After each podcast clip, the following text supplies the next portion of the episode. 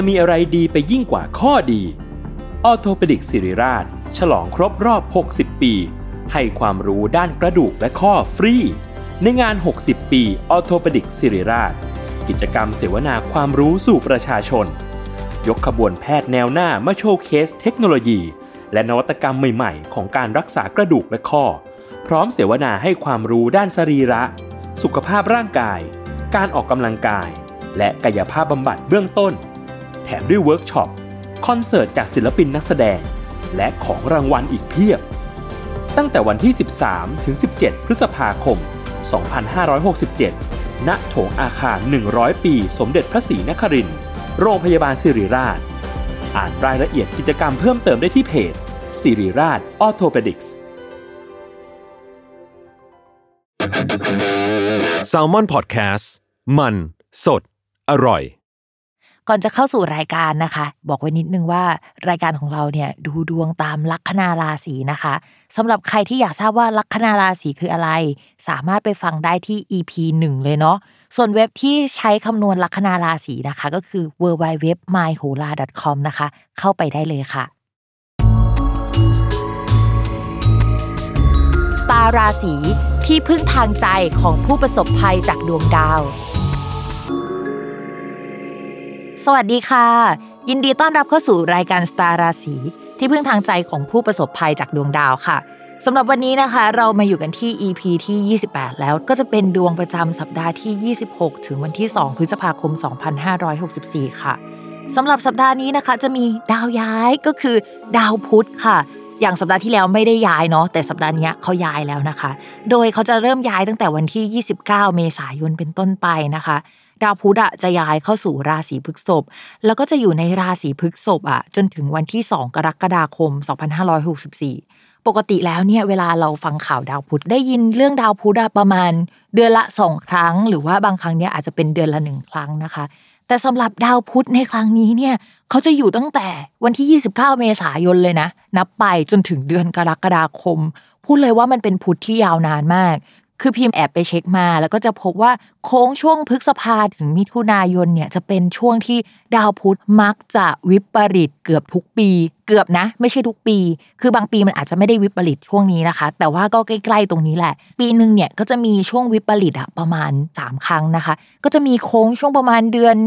กันยาตุลาอันนั้นครั้งหนึ่งนะคะ แล้วก็จะมีช่วงมกราครั้งหนึ่งแล้วก็ช่วงพฤษภามิถุนาอีกครั้งหนึ่งนะคะ ใครที่เกิดช่วง 3 เดือนที่พิมพ์ว่าเนี่ยก็จะรู้สึกว่าเฮ้ยทำไมชีวิตช่วงวันเกิดเราอะดวงไม่เคยดีเลยนะคะ มันอาจจะไปพ้องจองกับช่วงดาวพุธวิปริตทำให้แผนอะไรต่างๆ ที่เคยแผนไว้อะมันไม่ได้เป็นไปตามแผนนะคะ โอเค เรามาพูดถึงลักษณะการเดินของเขานิดหน่อย ตั้งแต่วันที่ 29 เมษายนอะเขาเดินเข้าสู่ราศีพฤษภแต่ว่าเขาว่าไม่ได้เดินดีอะตลอดเวลานะคะ คือเขาจะเดินเป็นปกติอยู่แป๊บๆก็คือตั้งแต่วันที่ 29 เมษายนจนถึง 13 พฤษภาคมนะคะ ไม่ว่าใครจะทำอะไรที่เกี่ยวกับการติดต่อสื่อสารการคมนาคมส่งของซื้อของนะคะ ให้ทำภายในวันที่ 13 พฤษภาคมนะคะ เพราะว่าหลังจากวันที่ 13 พฤษภาคม เขายังไม่ได้วิปริตในลักษณะของการหยุดเดิน แต่เขาจะเริ่มเดินด้วยจังหวะที่ไม่ได้ปกติเท่าเดิมนะคะ สมมุติว่าก่อนหน้านี้เดินด้วยอัตรา 100 กิโลเมตรต่อชั่วโมงนะคะ ตั้งแต่วันที่ 13 พฤษภาคมเป็นต้นไปเนี่ยเขาจะลดอัตราเหลือ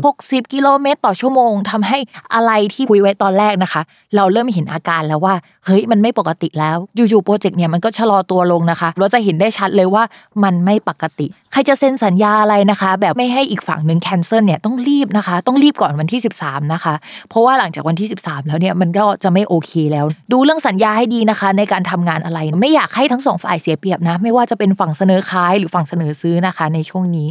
ทีนี้ดาวอะมันเริ่มเดินไม่ปกติ 13 พฤษภาคม แล้วมันก็จะหยุดเดินคำว่าหยุดเดินคือ อยู่ๆก็หยุดชะงักไปอีกฝั่งเงียบหายไลน์ไม่ตอบนะคะ หรือว่าแบบเราไปคุยกับผู้ชายคนนี้อุ๊ยชอบเขาจังเลย อยู่ๆนะคะเขาก็คุยกับเราน้อยลงและบล็อกไปในที่สุด หรือไม่ตอบในที่สุด ตั้งแต่วันที่ 21 พฤษภาคมเป็นต้นไปนะคะ โดยดาวพุธจะพักไปจนถึงวันที่ 16 มิถุนายนนะคะ จริง ๆ คือวันที่ 16 มันจะมีช่วงที่ดาวพุธกลับมาปกติแล้วล่ะช่วงพุธที่ยาวนานที่มันเดินไม่ดีเนี่ยมันก็เป็นพุธที่ไม่ดีอยู่แล้วอะเนาะแต่ว่าคราวนี้เขาเป็นดาวพุธที่เดินมาร่วมกับราหูอีกนะคะ พุธร่วมราหูเนี่ยคือเขาไม่ค่อยถูกกัน ต้องระมัดระวังเรื่องเกี่ยวกับปากเสียงเลยแหละหนึ่งอันที่สองก็คือถ้าสมมติมีใครมาพูดอะไรช่วงเนี้ยระวังนะคะ อย่าไปเชื่อมาก ระวังเรื่องราคาคุยเป็นพิเศษนะคะ ระวังเรื่องโฆษณาเกินจริงอะไรที่ไม่จริง อะไรที่มีข่าวในช่วงนี้ออกมาเนี่ยมันอาจจะเป็นข่าวลวงข่าวไม่จริง ใครที่มาขายของให้เราในช่วงนี้เนี่ย พิมพ์ก็อยากจะให้ทุกคนใจเย็นๆนะคะ พิจารณาดีๆ มันอาจจะไม่ได้ดีจริง หรือมีสรรพคุณแบบที่เขาพูดไว้ก็ได้ โอเค อันนี้คือภาพรวมของดาวพุธในช่วงเดือนนี้นะคะ แต่ว่า แต่ละลัคนาราศีเนี่ยดวงจะเป็นยังไงก็มาฟังกันได้เลยนะคะ ก่อนที่เราจะเข้าสู่ราศีแรกนะคะ ย้ำกันอีกนิดนึงว่าคำว่าราศีของแม่หมอเนี่ยหมายถึงลัคนาราศีเนาะเวลาอ่านดวงอ่านตามลัคนาราศีนะคะ ไม่เหมือนกับราศีนะใครอยากทราบว่าลัคนาราศีคืออะไรเนี่ยก็ให้ไปฟังใน EP แรกกัน แล้วเราก็มาเริ่มกันเลยค่ะชาวราศีกุมนะคะ มองว่าช่วงนี้งานก็โอเคแหละ เพราะว่าดาวอังคารน่ะที่เป็นดาวการงานของชาวราศีกุมอะมันออกจากหลุมที่มันโดน cancel เอยอะไรเอยที่มันไม่ดีอะไปหมดแล้ว มันเข้าสู่ช่องที่มันดีกว่าเดิมแล้วล่ะแต่ถามว่ามันดีเนี่ยมันดีขนาดนั้นไหมมันก็ยังไม่ดีขนาดนั้นนะคะ อาจจะมีกิจกรรมใหม่ๆ หรือว่างานใหม่ ๆ เข้ามาทำได้นะในช่วงนี้ โดยรูปแบบของงานที่ทำหรืออะไรอย่างเงี้ยมันจะเปลี่ยนไปจากเดิมนะคะ หัวข้ออาจจะเป็นเดิมคอนเซปต์อาจจะเป็นแบบเดิม แต่วิธีการเนี่ยเปลี่ยนไปได้ ช่วงนี้ก็อาจจะต้องมีการพลิกแพลงทำโน่นทำนี่ทำนั่นใหม่ ๆ หน่อยนะคะ ก็อาจจะต้องใช้ครีเอทีฟค่อนข้างเยอะในช่วงนี้นะคะ ในการทำงานสำหรับลัคนาราศีกุมภ์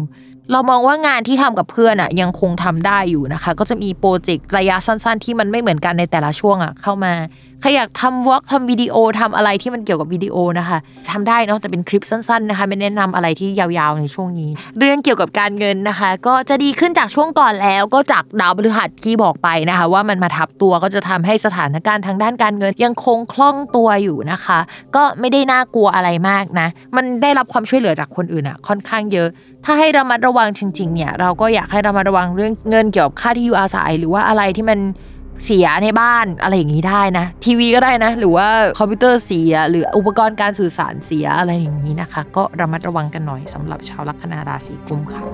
ส่วนเรื่องความรักนะคะ ระยะนี้มีคนเข้ามาสารสัมพันธ์ได้นะสำหรับคนโสด แต่ก็ไม่อยากให้เอาเรื่องนี้ไปคุยกับผู้ใหญ่ เพราะว่าถ้าสมมติว่าไปคุย หรือว่าเอาไปเล่าให้ใครฟังเขาจะไม่สนับสนุนนะคะ เขาจะไม่อินด้วยกับเรานะคะ ในช่วงนี้ หรือแม้กระทั่งไปบอกเพื่อนที่อายุมากกว่า เขาก็เอ้ยดีหรอ เอาจริงเหรออะไรอย่างเงี้ยหรือว่าเขาอาจจะคิดว่าเราไม่ได้คิดจะจริงจังกับคนนั้นไหมหรือประมาณนั้นนะคะ ก็จะเย็นๆก่อนนะคะ ถ้าใครเข้ามาสารสัมพันธ์ก็ค่อยเป็นค่อยไปดีกว่า ส่วนคนที่มีแฟนแล้วนะคะ ช่วงนี้ความรักก็โอเคแต่ว่าโอเคแบบงั้นๆน่ะมันไม่ได้โอเคแบบโอเคขนาดนั้น ที่พิมอยากจะฝากนิดนึงคือช่วงนี้อย่าไปงัดข้อกับคุณแฟนเด็ดขาดเลยนะคะ เพราะดาวประจำตัวคนรักของชาวราศีกุมเนี่ย ก็คือดาวอาทิตย์แล้วช่วงนี้ดาวอาทิตย์แข็งแรงมากอะ่ะ มันก็จะทำให้เขาแบบฉันถูกฉันยิ่ง ฉันแบบฉันไม่งอนะ เธอ ถ้าสมมติว่าเธอพูดอะไรผิด ฉันก็ไม่งอ ฉันสวยอะไรเงี้ยประมาณนี้ค่ะ เพราะฉะนั้นเนี่ยชาวราศีกุมนะคะใจเย็นๆนะคะ เอาน้ำเย็นเข้ารูปนะคะรูปตรงไหนว่ากันไปนะคะ แต่ต้องเอาน้ำเย็นเข้ารูปนะคะ ช่วงนี้อีโก้ของคนรักเนี่ยอาจจะแบบรุนแรงนิดนึงเดี๋ยวช่วงหลังจากนี้เขาจะดรอปลงแล้วล่ะ ถ้าคุยได้อาจจะบอกเขานิดนึง เพราะว่าถ้าสมมติเขาทำแบบนี้ต่อไปอะในช่วงประมาณกลางเดือนพฤษภาคมเป็นต้นไปอะมันอาจจะมีอะไรบางอย่างที่มาทุบอีโก้เขาทำให้เขาแบบรู้สึกเจ็บปวดจากข้างในแสนสาหัสอะอะไรประมาณนั้นนะคะแต่ถ้าสมมติเราไม่สามารถพูดได้เขาก็อาจจะต้องเจอเองเนาะถึงจะแบบว่าเออเข้าใจสถานการณ์นะคะ ฝากไว้ด้วยจ้า